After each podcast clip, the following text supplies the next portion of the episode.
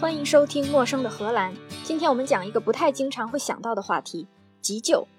说到急救，我们第一反应就是会想到打幺二零，等医护人员来现场处理，很少会想到学习急救。但是在荷兰、德国以及北欧，急救是一个非常普遍的技能。在荷兰，有百分之二十的人有急救许可，每个社区和公司都有一些有资质的救援人员。社区里通常是在消防队或者军方或者医院工作的邻居担任，他们每个人都有个呼叫器，出了事儿呼叫器就会通知。公司里也是，同事们会排班，轮到自己当值的那一天，早晨到公司的门卫，呃，现在都叫前台，到了前台就会从前台拿一个呼叫器，如果有意外发生或者办公楼需要紧急疏散的时候，呼叫器就会通知。说回急救许可。有很多机构都有培训初级急救人员和发证的资质，比如说红十字会、地方急救机构、世界运动协会等等。急救许可并不只是一种，有基本的，有儿童急救、孕妇急救，有一般运动急救，还有专门某项运动的急救，比如说海滩救生员、高海拔登山急救等等。也有适用于工作场景的，还有某些更特殊的，比如说海上平台的急救。这些急救技能有什么区别呢？其实基本内容是类似的：紧急状况评估、基本生命支持、简单伤口处理、包扎。主要区别是它针对不同的工作内容、工作环境和人群。区别一就是在某种环境里，哪些意外更频繁发生？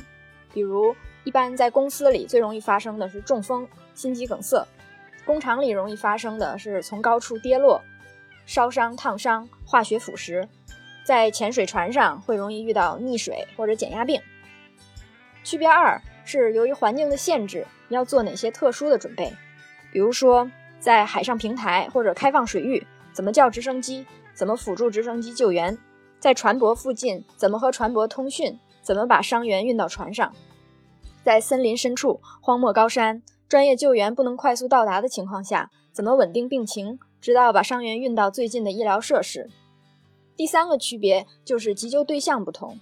如果是小孩，可能没办法清楚地告诉你发生了什么，哪儿受了伤，情绪可能也不稳定，而且身体比较小，一些仪器就有不同的用法。如果是在开放水域或者高寒地区的伤员，他身上可能有很多装备，也可能一直缺氧或者有低温症的症状。有各种各样的急救培训为不同的人群设计出来。急救许可也是有不同的目的，这个许可也是每年或者每两年要更新的。我在过去几年里就被培训了几次，有潜水救援、运动急救、潜水从业紧急救援、高级急救。除了专业并不一样，基本的部分每年也稍有变化。比如是该先看有没有呼吸，还是先打急救电话？是该先止血，还是先做人工呼吸？人工呼吸在什么情况下不吹气？在什么情况下不要胸腔按摩？今天就说说我听说过的急救是怎么回事儿。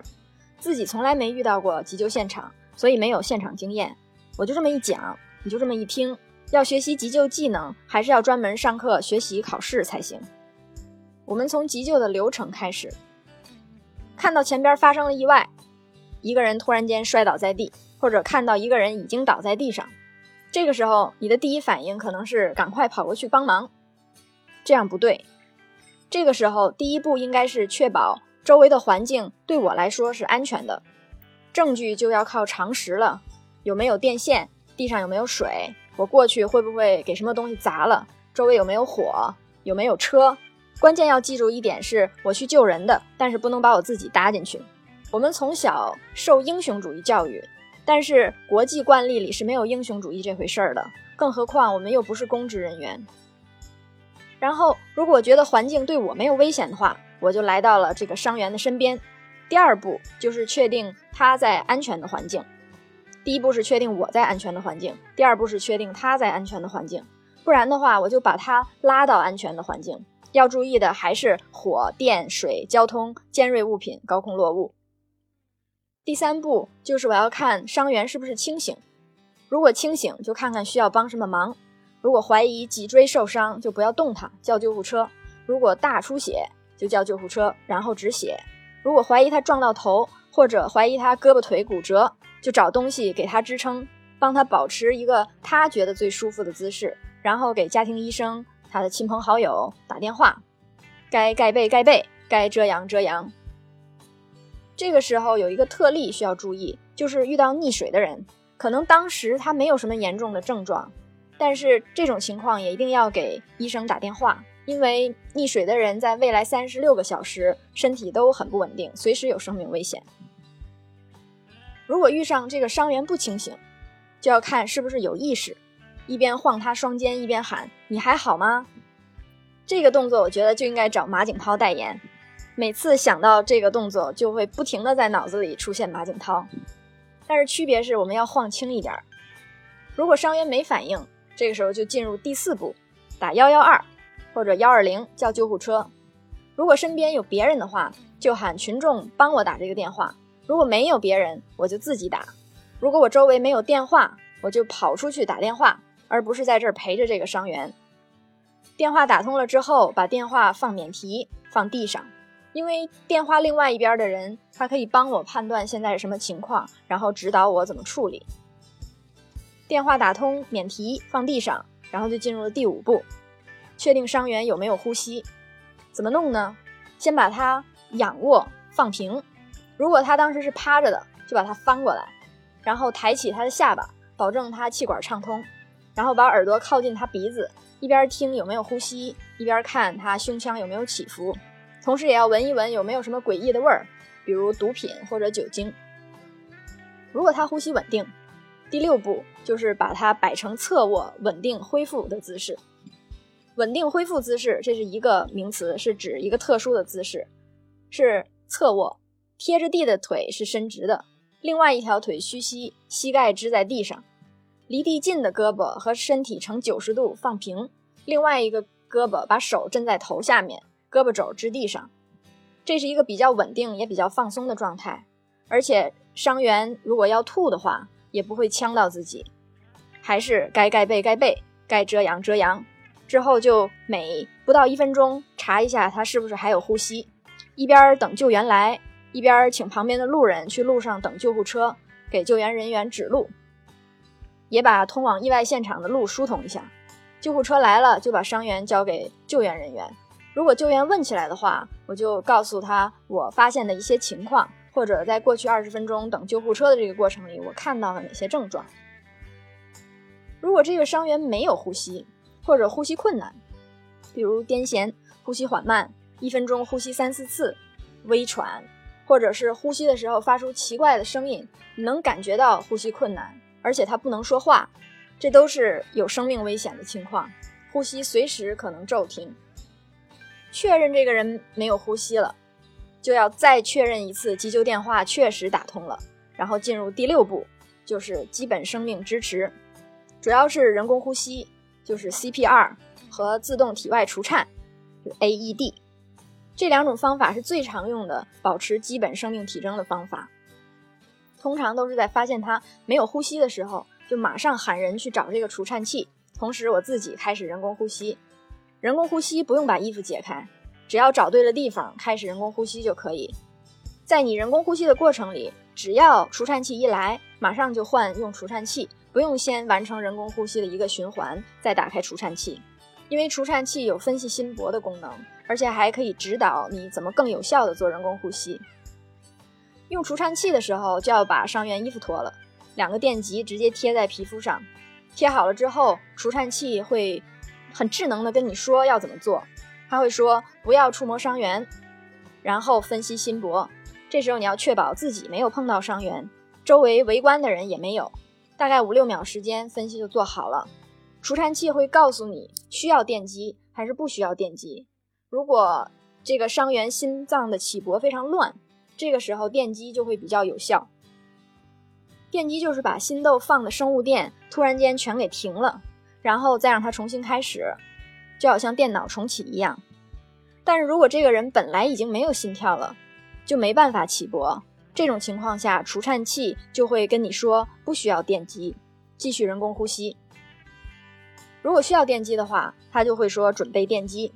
然后我就要查一下伤员有没有泡在水里，有没有碰着金属，周围的人有没有碰到伤员，我自己也没有碰到伤员，都确定之后，我就按那个电击的按钮，然后就砰的一下，一次电击就完成了。之后除颤器就会继续说，请继续人工呼吸，它还会倒数距离下一次电击还有几分几秒，这样我就大概知道人工呼吸还要做多长时间，我才可以有一个短休息。人工呼吸也是个力气活，如果周围还有其他人可以做的话。可以每两分钟换个班儿，直到救护车来。这可能要坚持二十到四十分钟。红十字会的培训标准也说了，有几种情况可以停止人工呼吸，比如说做了四十分钟没有一丁点儿恢复呼吸的迹象，或者是我自己已经累得挺不住了，这都是可以停止人工呼吸的。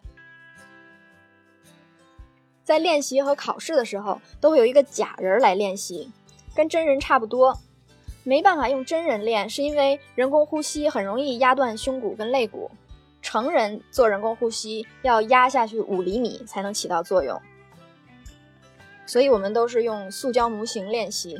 用模型练习也没有那么容易，首先得把他的头抬起来，保证气管畅通，然后捏住模型的鼻子，对准嘴猛吹两口。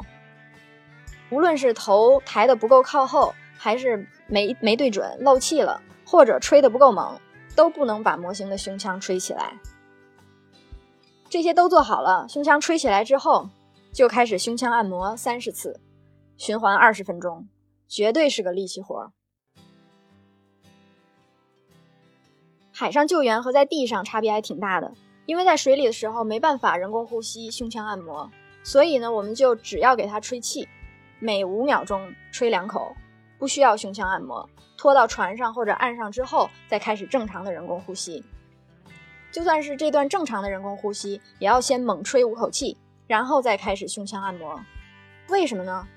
据说因为溺水而失去意识的人，他肺部和身体吸收氧气的能力非常差，所以先猛吹五口气，可以让之后的人工呼吸更有效率。海上潜水员巡回救援这个科目，真是每一次都把我给难住。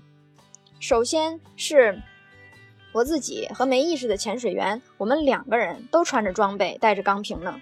潜水的坎肩儿，各种呼吸器，身上有无数个扣。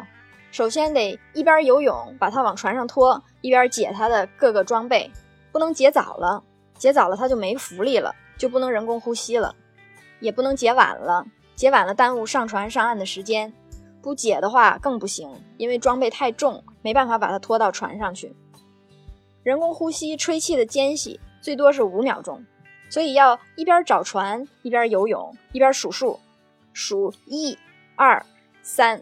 每次在数到四的时候，要弹一下手上的水。第五秒，用弹过水的那只手捏住他的鼻子吹气。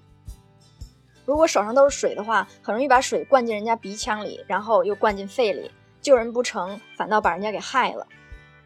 所以五秒之内有三秒钟在游泳，或者在解他的装备，或者在解我的装备，或者在跟船上岸上的人喊话。第四秒把手上的水弹干净，第五秒人工呼吸。这一路折腾回来，还得想办法把他拖到船上。如果船上或者岸上有其他的人，我可以不用先拖我的装备，只要把他的脱了就可以，让船上的人把他拖上去。但如果只有我一个人，我就要在快到岸上的时候，把我身上的装备也全脱了。这个时候是最难也最危险的。我们两个人都没有浮力了。一种情况是他忽然醒了，猛抓住我不放；另一种情况是我一下没弄好，把他掉水里了。所以在潜水救援的时候，还学了无数种怎么把一个人给拖到船上或者拖到岸上。如果船上有悬梯怎么弄？如果有扶梯怎么弄？什么都没有，直接有甲板怎么弄？如果要上岸？岸边有台阶儿怎么办？岸边是沙滩怎么办？岸边是石头怎么办？如果岸边是一个码头，还带着泊位怎么办？浪大怎么办？风大怎么办？游泳怎么办？各种情况下，分别要用什么办法、什么姿势、什么窍门把这个人给拖上去？绝对是个体力活。先是十秒之内把自己的装备穿好，跳水里去找人。找到之后，游泳几百米把它拖回岸边或者船边。一路上要一边拖一边定向，一边数数一边人工呼吸。而且没有意识的人特别重，加上潜水服特别滑，也格外费劲儿。每次弄到最后都没力气了，我经常暴力的把模特给弄上船。好在我自己比较轻，每次给别人当模特的时候，他们都不用太费力，对我也比较温柔。说到开放海域跟平台救援训练，故事可多了，先放一边儿，回到我们一直在说的基本生命支持这个话题。虽然说救人一命胜造七级浮屠，但是有一种情况是不可以进行人工呼吸或者除颤的，就是有的人有信仰或者自己决定了要自然死亡，他不接受急救。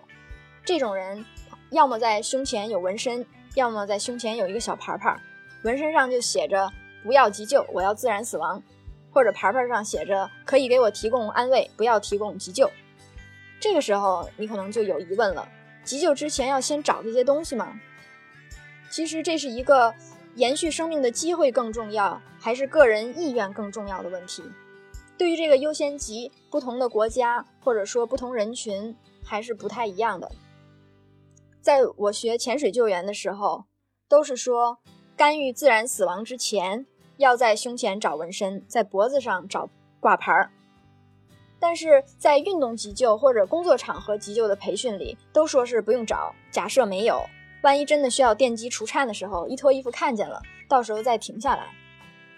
这可能就是有可能在海里遇到意外的人，崇尚自然死亡的人是比较常见的。而生活在城市里的人非常不常见。今天我们就说完了遇到意外的处理步骤，以及和基本生命支持相关的故事。以后我们还可以再讲什么烧伤、烫伤、流鼻血、断骨头、中毒、吃错药、噎住、胸痛、中风、脱臼、中暑、寒症等等。以上就是今天的内容。陌生的荷兰，下次见。